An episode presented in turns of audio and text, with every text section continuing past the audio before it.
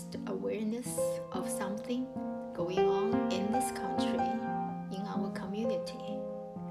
March 16, a man opened fire at three spots around Atlanta, killing eight people, including six women of Asian descent.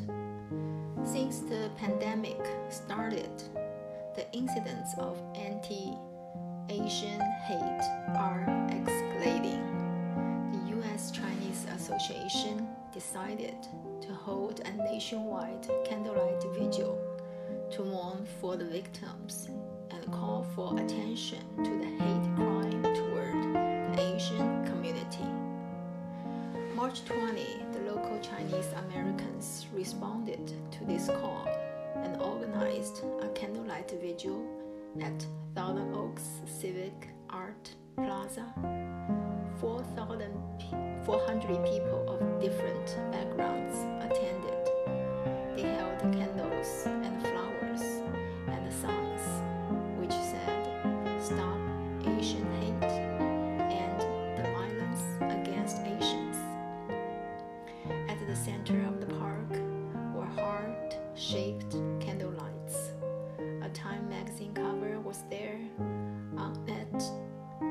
Asian woman was looking at us with perseverance.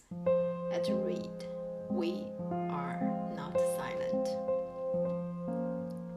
A sixth grader shared her experience. During the pandemic, a classmate kicked her at school and called her the China virus. A Chinese teacher brought her two kids to a swimming pool. A Caucasian woman asked her to go to the other pool. Another Chinese woman was standing in line to pay her bill at Yosemite National Park. A man cut in line. When the woman asked him to stand in line, he said, Go back to your country.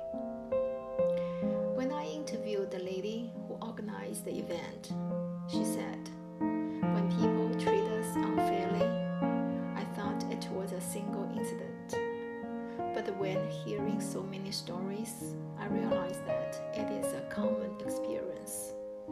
We speak out here mainly for our kids, to teach them people should treat each other with respect. When they are bullied, they need to speak up.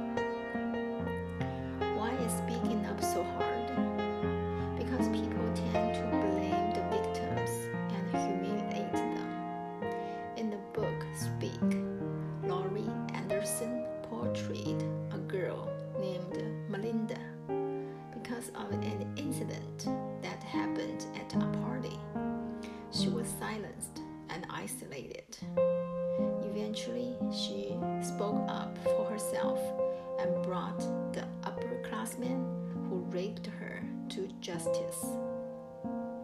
Speaking up is even harder in Asian culture. When the Americans say the squeaky wheel gets the grease, the Eastern idiom says the loudest duck gets shot. The Eastern culture, based on Confucius teachings, emphasizing respecting authority and suppressing personal feelings, prudently, no complaining, refraining from disputes, are internalized into Asians' code of conduct. Also, the model minority mindset let us suppress our negative feelings, our hurts, until it reached the point of explosion. Recently, I wrote an article about this issue and sent it to a friend. My friend responded, We need to speak out, not only for ourselves, but also for the other oppressed people.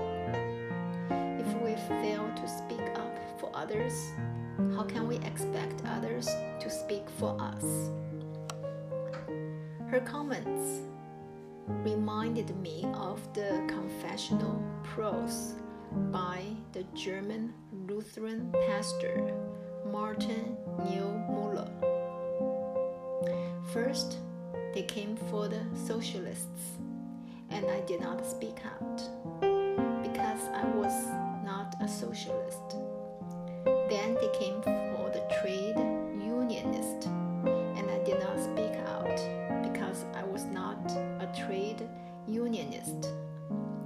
Then they came for the Jews, and I did not speak out because I was not a Jew.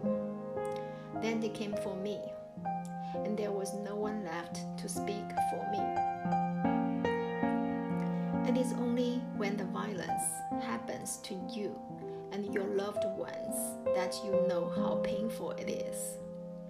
When you have a voice, speak up for